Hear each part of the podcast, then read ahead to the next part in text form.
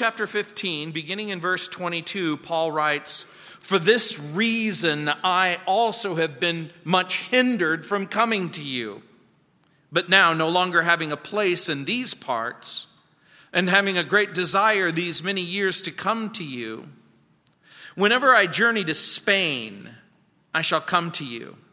For I hope to see you on my journey and to be helped on my way there by you, if first I may enjoy your company for a while.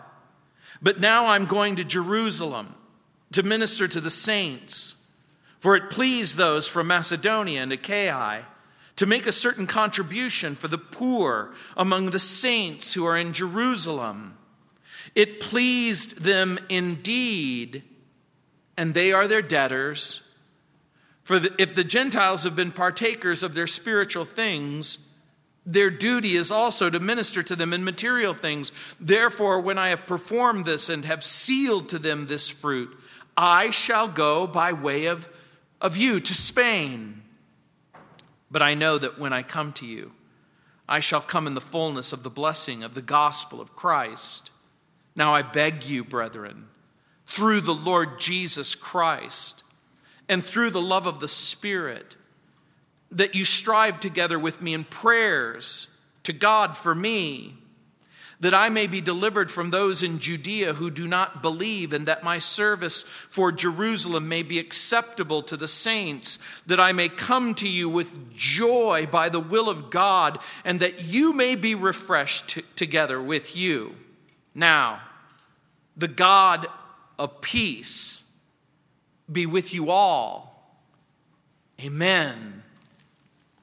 In the previous passage, Paul offered a peek into his minister's heart.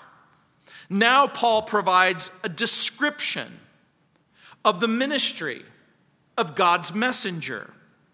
Paul has made a convincing case that we are ministers, servants of Jesus ministers and servants of hope. Remember verse 4 For whatever things were written before were written for your learning, that we, through the patience and the comfort of the scriptures, might have hope. Again in verse 13 Now may the God of hope fill you with all joy and peace in believing that you may abound in hope by the power of the Holy Spirit. Our message is the message of the gospel but it's also a message of hope we are to faithfully fulfill the divine calling, which is to present Christ to a watching world. The messenger may be a professional preacher or a gifted teacher or a witnessing believer. But the principles that Paul provides applies to each and every one of us, to every single Christian. In this passage, Paul will point out five things to help us. Now, I know that some of you don't like homework of any kind, but a good teacher always provides a little homework. And that's exactly what Paul is. He's a good teacher. The teacher can provide homework, but that doesn't mean the student is always going to be faithful. But in this passage, he's going to give us five things to help us with our homework and ministry. Number one, we are to do a complete job where we are. And so he'll speak about providence in verses 22 and 23. We're to develop a vision for the whole world. So that's going to mean a little planning in verse 24. We're not to neglect the immediate needs as we make global plans. So he's going to help us set our priorities in verses 25 through 27. We delight to serve the gospel of Jesus Christ. That's purpose in verses 28 and 29. We determine to seek for ourselves prayer, and then we are willing to pray for others in verses 30 through 33. And so let's do our homework. Paul says, do a complete job where you are in verses 22 and 23. Read with me. For this reason, I also have been much hindered from coming to you. That's the Romans. But now, no longer having a place in these parts, and having a great desire these many years to come to you, look at that expression. I also have been much hindered from coming to you. The word hindered is very interesting. It means to cut out or to cut into. Paul, remember, wrote the book of Romans from Corinth. When Paul is writing these words, he is in Corinth ministering to the Corinthians.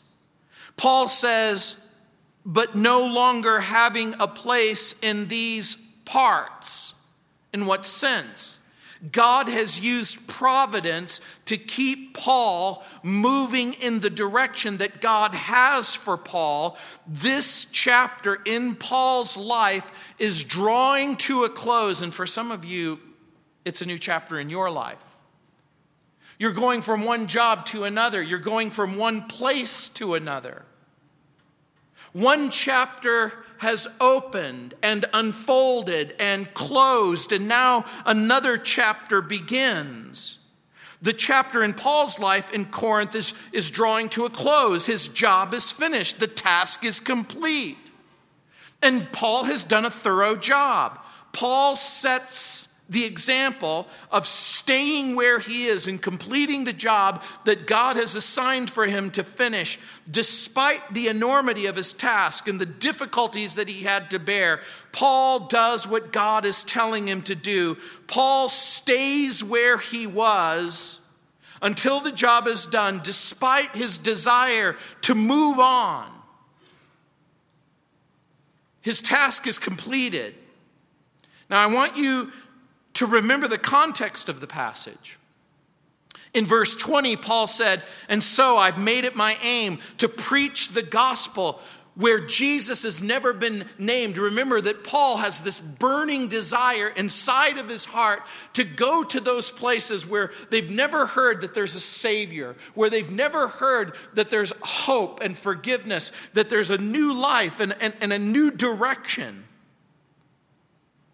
And so, those who desire to go where no one has gone before will sometimes find themselves in a place of delay, in a place of hardship, in a place of setback. You may be one of those people where you go, I want to go to this particular place. I've talked with so many people and prayed with so many people who God has unfolded a vision in their heart for Thailand. God has unfolded a, a, vision in their heart for Afghanistan. God has unfolded a vision in their heart for Spain or for Turkey or for places all over the world. They are here, but they see themselves there. And you may be in that place. Paul, where do you want to go? Paul says, Look, I'm going to evaluate God's will not in light of simply my plans, but his plans. And so, hindrance, delay will sometimes take place. God doesn't always operate according to our wishes and our desires. Paul evaluates God's will not in light of his plans, but God's purposes in his life. By the way, is that what you do? Do you evaluate your plans in light of God's plan? We will sometimes say, Lord, where do you want me to go? Paul would rather say, Lord, send me to the place where you want me to go. Paul's input is, Lord, wherever you send me, just make sure it's someplace where no one has ever heard of you, where no one has heard the gospel story, so that I can present the Savior. It was David Livingstone who was asked by the London Missionary Society where he would like to serve Christ in the field, and he replied, Anywhere, so long as it's forward. Livingstone said, I'm willing to go anywhere. Just so it's a step in the right direction. You have to have a vision and a goal before you can have a work. And so we take our disappointments and we turn them into appointments with destiny. Look again at that passage. Paul says, I have no place here. No place to go could be the very stepping stone to places and people that God has ordained for you so that you can serve and teach and minister, encourage, fulfill your gift. I want you to pause for just a moment and I want you to ask some questions that I asked of the, the text. Do you suppose everyone in Corinth was saved? I doubt it. Do you suppose all the saints in Corinth were mature and perfected? I doubt it. Was there more work that could be done in Corinth? I'm sure that there was. I'm sure that there was so much more work that could be done in Corinth, but not by Paul. Not by Paul. Sometimes God will urge the soul to move on, and Paul, to his credit, had fully preached the gospel of Jesus Christ in verse 19. And I'm convicted by Paul's example.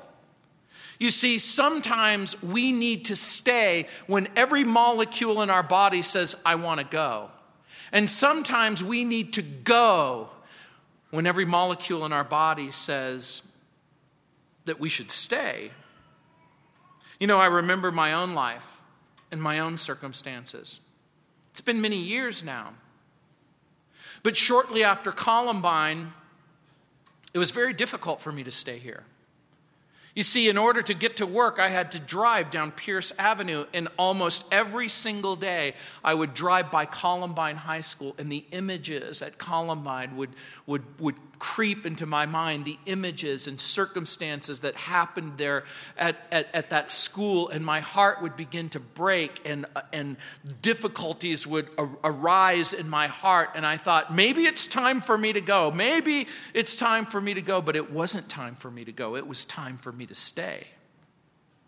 How do you know when it's time to go, and how do you know when it's time to stay? Paul's leaving has nothing to do with fear. It also has nothing to do with insecurity. It also has nothing to do with whether or not there are certain things that still could be accomplished. In 2 Corinthians chapter 11 verses 23 through 28 Paul writes, are they ministers of Christ? I speak as a fool. I am more. In labors more abundant, in stripes above measure, in prisons more frequently, in deaths often. From the Jews, five times I received 40 stripes minus one. Three times I was beaten with rods. Once I was stoned, and I don't mean in the medical marijuana sense of the word. Three times I was shipwrecked. A night and a day I have spent in the deep, in journeys often, in perils of waters, in perils of robbers, in perils from my own countrymen, in perils of the Gentiles, in perils in the city, in perils in the wilderness, in perils in the sea, in perils among false brethren, in weariness and toil and sleeplessness often, in hunger and thirst, in castings often, in cold and nakedness besides the other things which come upon me daily, my concern for the churches. There's a whole lot that Paul has done, and there's a whole lot yet to be done. And so Paul says, develop a vision for the whole world. Again, remember, he's already talked about that, and he's going to reiterate it in verse 24. Whenever I journey to Spain, I shall come to you. That means the Romans.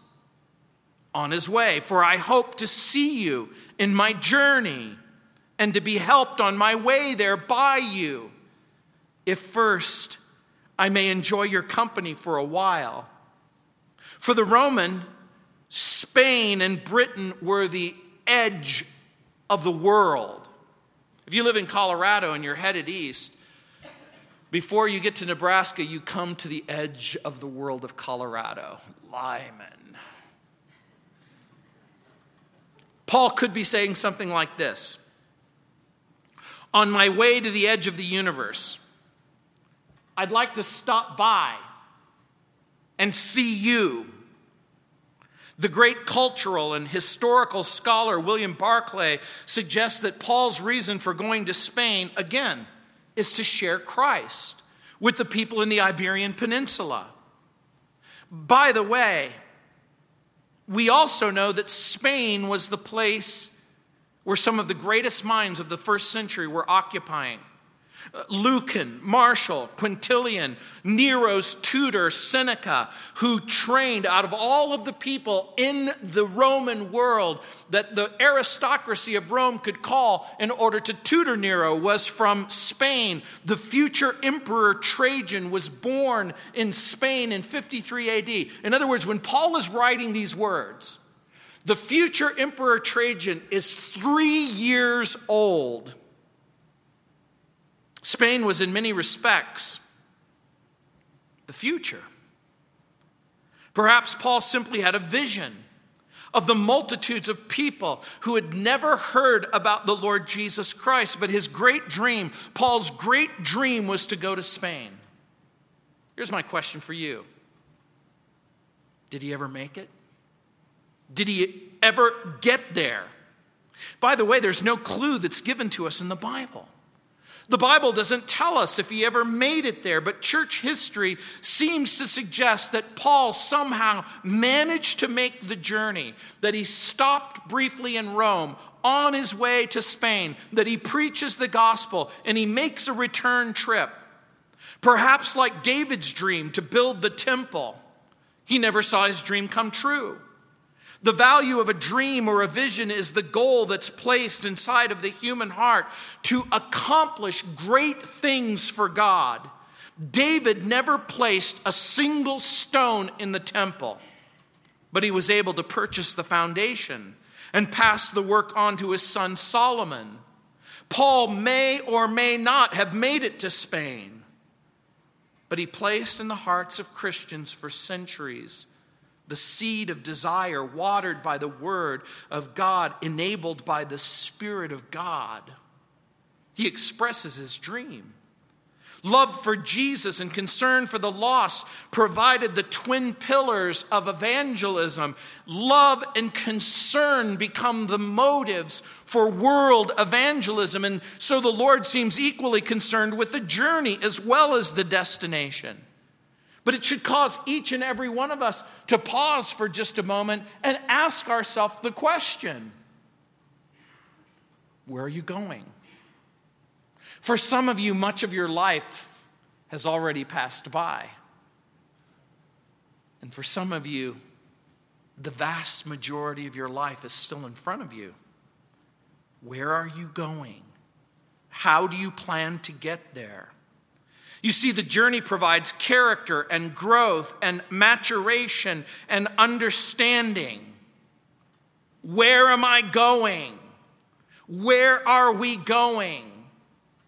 You know, as I was thinking about this passage and that question, I said to myself, I don't know where you're going, but I'm going to heaven.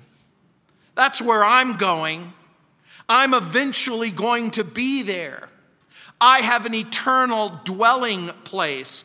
Go ahead and long for the castles and the tall spires of Spain. There clearly is a work for, of God yet to be done. There's a work of God yet to be done here. I would like to think that the front range is saturated with the gospel of Jesus Christ, but guess what? It isn't true, and the evidence is your neighbors and your family. I want you to think not just of one person or even two people. You can think right at this very moment of five people, 10 people, 20 people. They don't know the Lord Jesus Christ. There's a great work to be done. And at the end of the journey and the work, there's a great God to be met. Paul is filled with a deep desire to reach every man and every woman with the gospel of Jesus. That means he has a global vision.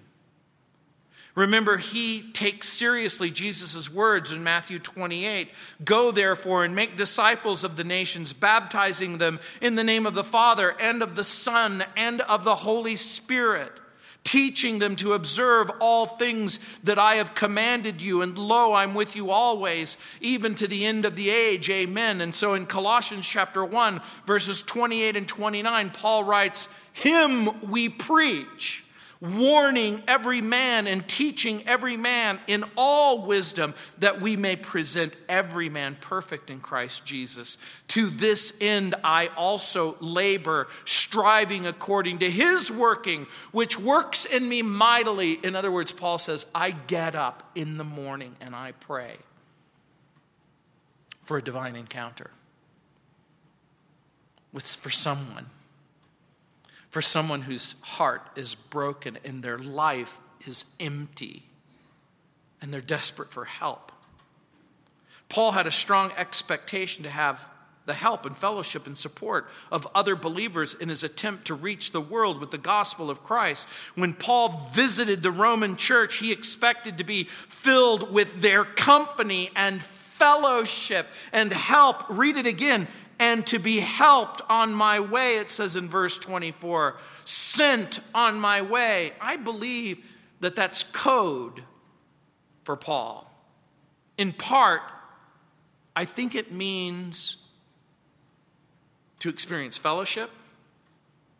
I think it means to experience financial support in his mission to Spain.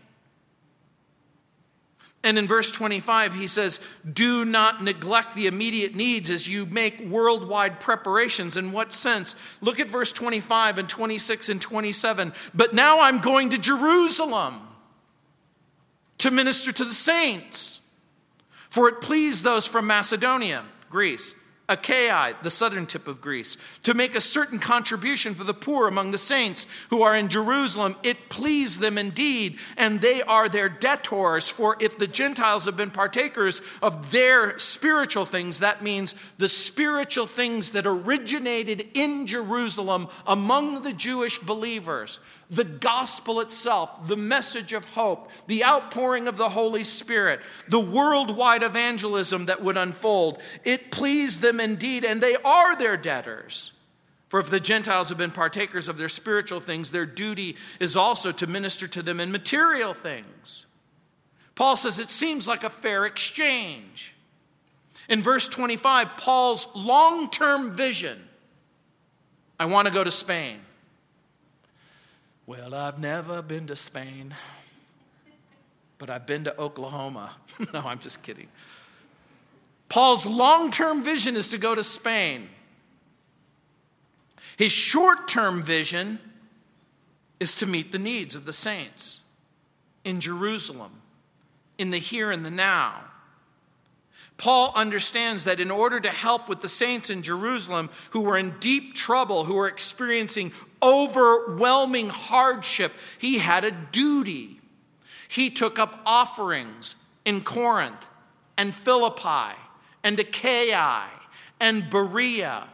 Generous Christians opened up their hearts and their wallets and gave a generous amount as Paul is going to make his way back to Jerusalem.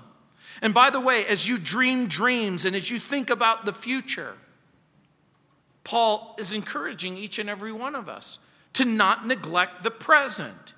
We might think of it this way do not neglect the immediate needs of the saints in the here and the now. Paul's plan was to take up the offering that he is, that he is in the process of getting and will get in, and that, in, that he's going to take to Jerusalem. Let me put it to you a little bit differently.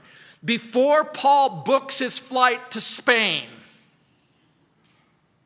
He's taken up an offering and he's made a provision for the saints in Jerusalem. There's pressing needs. Those pressing needs need to be fulfilled. And as much as Paul wanted to preach the gospel in Rome and he wanted to preach the gospel in, in Spain, the saints in Jerusalem and Judea were in dire straits. Many had lost their jobs, some were starving, some were homeless. And we can't ignore ministry in the present in order to do ministry in the future. Paul isn't saying, stop thinking about the future. He's saying, Don't neglect the present while you're thinking about the future. We know this is true in Acts chapter 24, verse 17. Paul, Paul is recorded as saying by Dr. Luke, Now after many years I came to bring alms and offerings to my nation. This collection that he's taking up, the journey that it took in order to get there, took place over a period of time not just months, probably years, but for years, for years, for years, he had his sight set on the end of the world. Often, godly plans are placed on hold until just the right moment. Maybe you have a godly plan and there's been a little delay, an unwelcome obstacle. The good news Jesus is never late. Jesus is rarely early. Look at verse 26 again. For it pleased those from Macedonia and Achaia to make a certain contribution for the poor among the saints who are in Jerusalem. He says they were happy to do it. They were happy to help in the near, here and the now. He announced his goal to go to Jerusalem to refresh the saints. There's an unfinished task at home for Paul. And since the Gentiles were willing to help and the Jewish believers were in such desperate circumstances, in spite of generations of prejudice, in spite of language differences, in spite of cultural differences, the saints unite in a common cause and they say, hey, you know what? They're our brothers and our sisters. We love them and we're going to help them. Again, in verse 27, it pleased them indeed, and they are their debtors. For if the Gentiles have been partakers of their spiritual things, their duty is also to minister to them in material things. I want you to note the context. Since Gentiles were participants in the ministry of the saints in Jerusalem, it was appropriate for the Gentiles to help the Jewish believers. After all, they were the benefactors of the ministry begun in Jerusalem.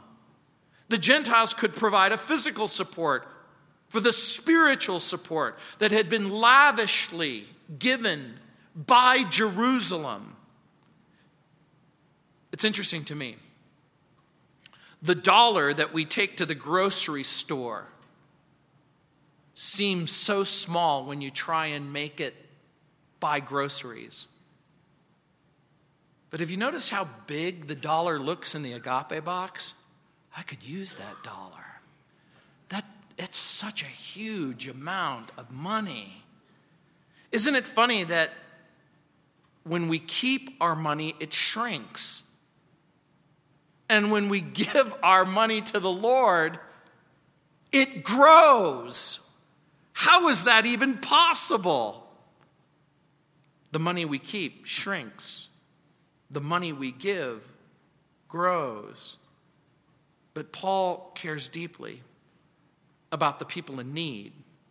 He also believes that the saints unite together to provide help. And again, he takes up the special offering. He gives it to the churches in Judea and Jerusalem. And he feels strongly about Christians helping each other in times of need.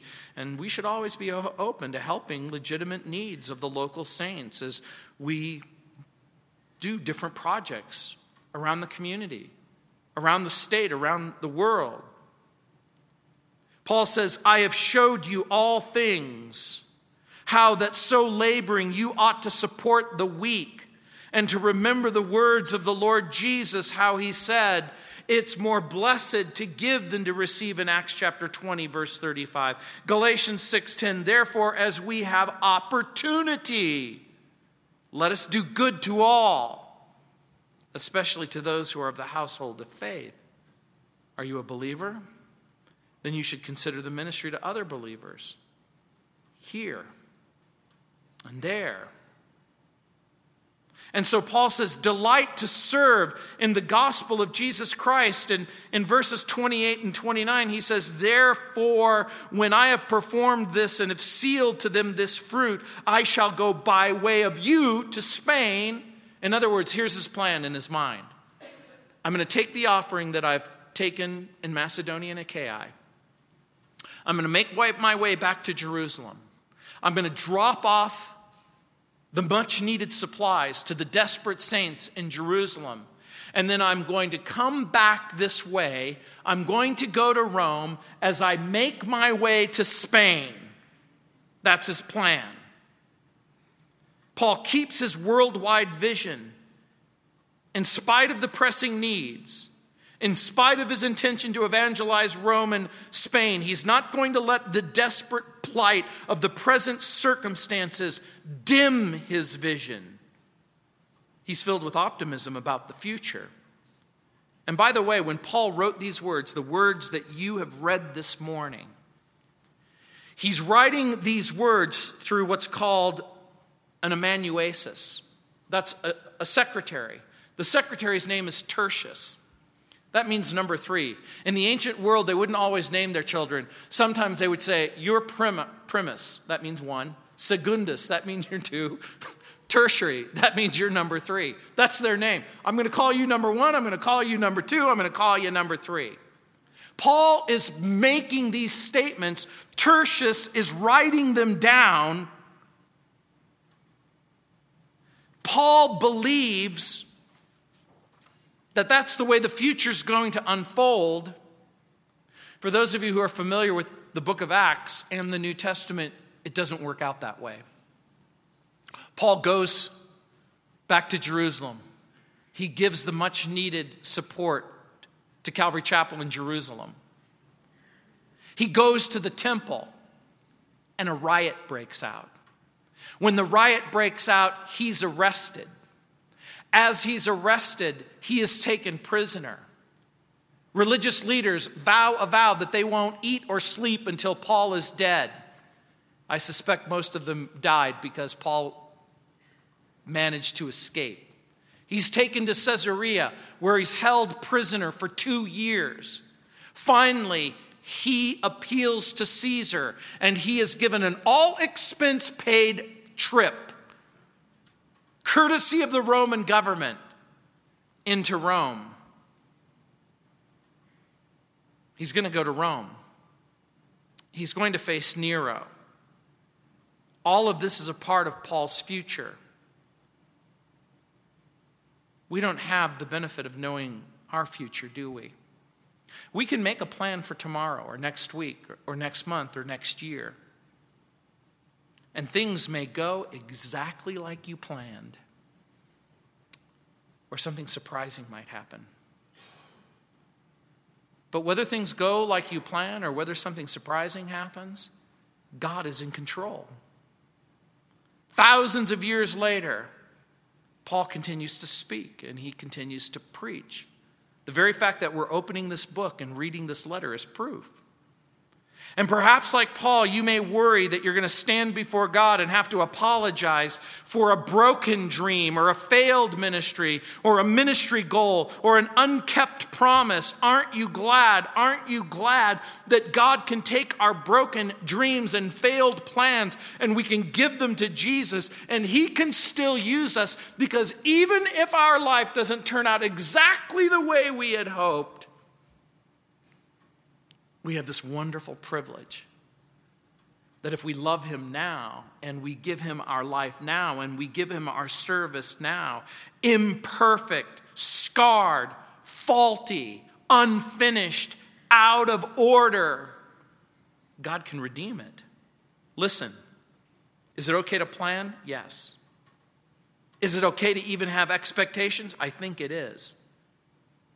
But in the end, there's only one voice that you want to hear, and that's the voice that says from a golden throne, Well done, good and faithful servant. Enter into your reward. And look at verse 29. But I know that when I come to you, I shall come in the fullness of the blessing of the gospel of Jesus Christ. Why is that important to you and me? Because Paul serves the gospel.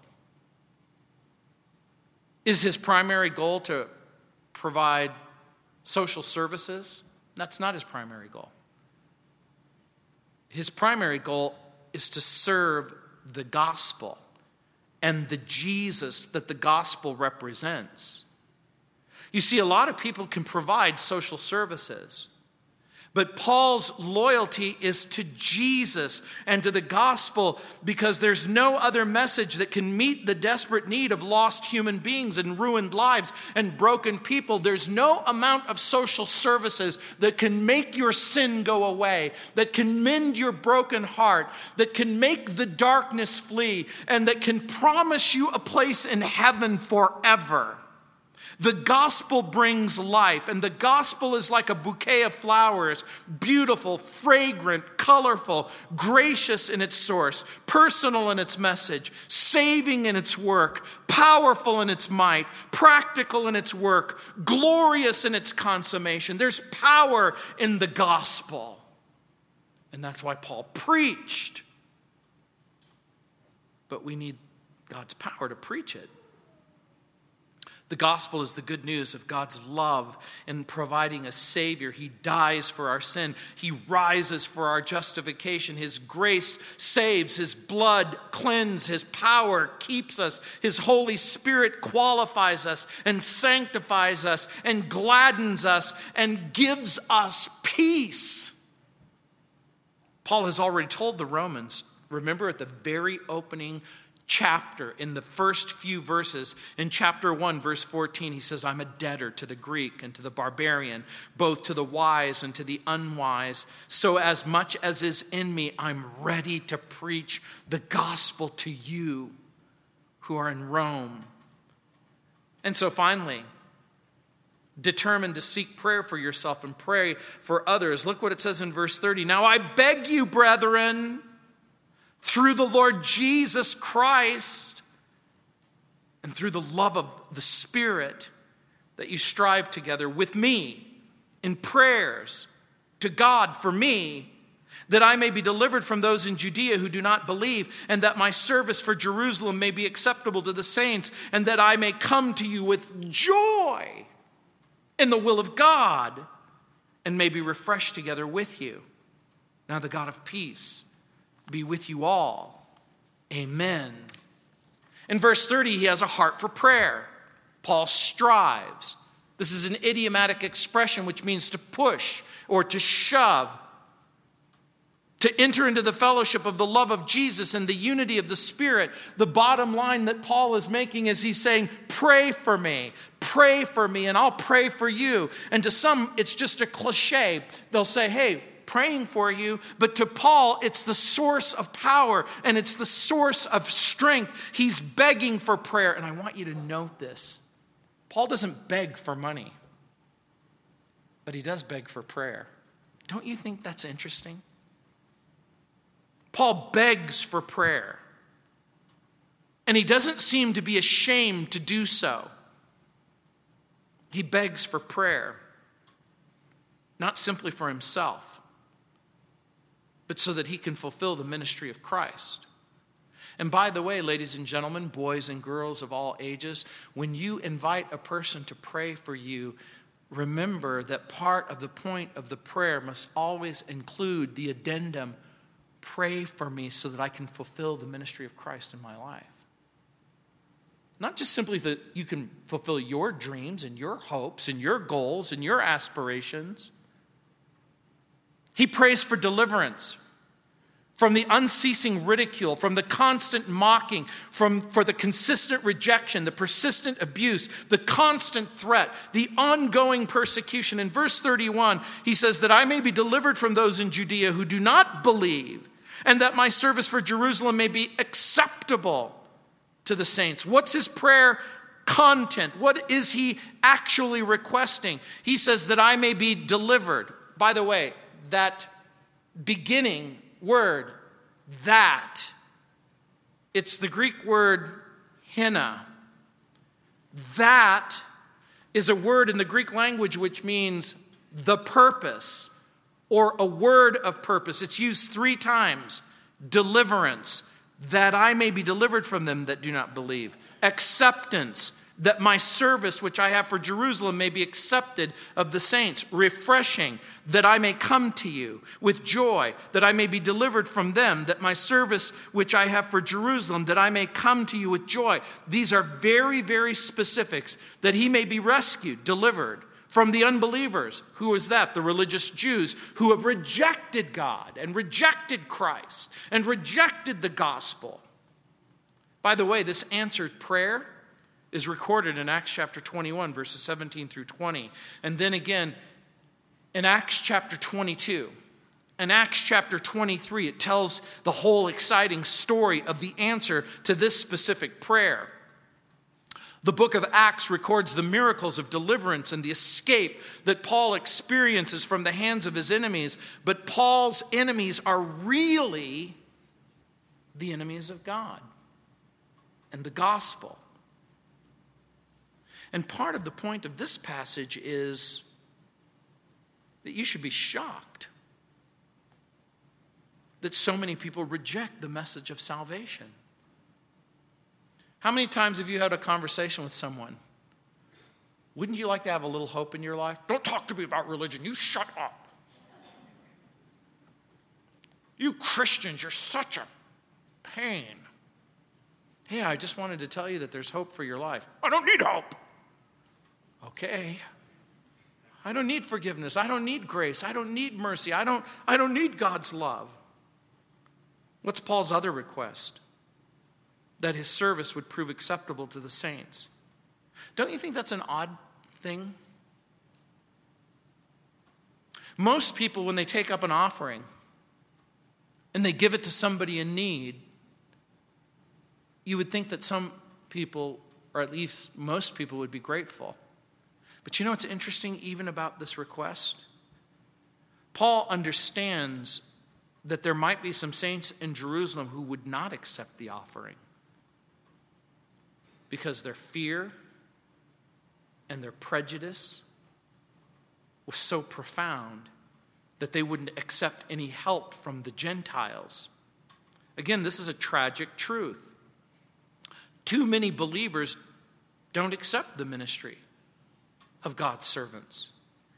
The servant can be a full time or a part time person, a preacher, a teacher, a, mis- a, missionary, an instructor, someone who provides some sort of ministry minded support. Paul asks for prayer for those who are committed to Christ and to, for those who are committed to the gospel so that there would be harmony even in this. And he says, refreshing to come to you with joy by the will of God. He uses the expression, read it for yourself, refreshed together. The whole point being not just simply that I can give you something, but so that you can give me something. And we can give each other something. We can minister to one another and encourage one another and provide for one another. Paul recites the standard benediction in verse 32 when he says, Now may I come to you with joy in the will of God, and may you be refreshed together. In verse 33, now the God of peace be with you all. Amen. We should note at least one thing about Paul's philosophy of ministry before we move on. Paul is committed to the sacred task of caring for the needs of the saints and evangelism to the world. The sacred duty is entrenched in Paul's vision. Remember, we've already seen him in chapter 12 to present your body a living sacrifice in verse 1. Chapter 15, verse 16, he sees himself as a priest offering the Gentiles as his ministry to the Lord. The minister with the heart of God will give credit to God for everything, including the privilege of being used by God to advance the gospel and to prepare people for the kingdom. And this is striking right in the middle. He's saying, Please, please, please, will you pray? Pray for me. He stops and he goes, I'm going to pray for you. Now may the God of peace be with you all. Amen. Isn't that interesting? The prayer is simple and forceful. Peace. By the way, imagine you had one prayer request and only one. You could only ask for one thing, I'm going to sus- I'm going to suggest to you that the one thing that I would suggest that you ask for is the very thing that he's praying right here at this very moment. You want to know why? When he says, Now may the God of peace be with you all. When the God of peace is with you, guess what? There's peace in your heart, and there's peace with one another, and there's peace in the circumstances, in the world in which you're living. Peace doesn't come from a magic genie, it doesn't come from a Democratic or a Republican administration. Real peace isn't sorcery or science or political processes. Real peace comes when a person has a real relationship with the real God. So, in conclusion, do you have a Spain? Do you have a, a, place, a journey, a destination? Have you said to yourself lately, I need to go to this place for Jesus? Is there a place for you to go? A place for you to see? a place for you to serve? Are you passionate in prayer? And by the way, prayer to God will often confirm the passion to dream and the final destination. We pray to bring our will in line with God's plan. We pray as an opportunity to demonstrate our trust in God and God's future. We pray because praying is better than complaining. We pray because prayer refreshes and restores our fellowship with God and with each other. So, my closing question Do you have everything you need to go where you're going? The Lord says, For the Lord Jesus' sake and for the love of the Spirit in verses 31 and 32. You see, if you have Jesus and the Holy Spirit, the truth is, you have certainly what you need. Paul has revealed his heart in verses 13 through 21. He's given us our homework in verses 22 through 32. His message I have a big plan. It's to help right now. And it's to hope that I'm going to see you and be a part of your life in the not too distant future. His credentials? Scars. It's not an advanced degree from a seminary, it's scars. Amy Carmichael in Toward Jerusalem wrote, Hast thou no scar? No hidden scar on foot or side or hand. I hear thee sung as mighty in the land. I hear them hail thy bright and ascendant star. Hast thou no scar? Hast thou no wound? Yet I was wounded by the archers, spent, leaned against a tree to die, and rent by ravening beasts that compassed me, I swooned. Hast thou no wound? No wound? No scar? Yet as the master shall the servant be, and pierced are the feet that follow me, but thine are whole. Can he have followed far who has no wound, no scar? The setbacks, the wounds might be proof possible that you're the exact right person for the job that God is preparing for you. Let's pray. Heavenly Father, Lord, we thank you for the privileges that we have and the ministry that you provided for us.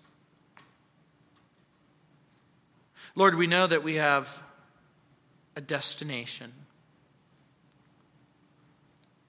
For Paul, he has this gigantic dream. And sometimes reality gets in the way of our dreams. But I suspect that the hope to reach the world with the gospel of Jesus Christ was never quenched inside of his heart. And perhaps our journey begins just even in our own home, with our own husband, with our own wife, with our own children, with our own family, with this community, with the people in the not, not very far away from us. And then eventually, everyone in the world. Lord, we pray that you'd prepare our hearts. We pray that our message would be clear and that our credentials would be visible. In Jesus' name, amen. Let's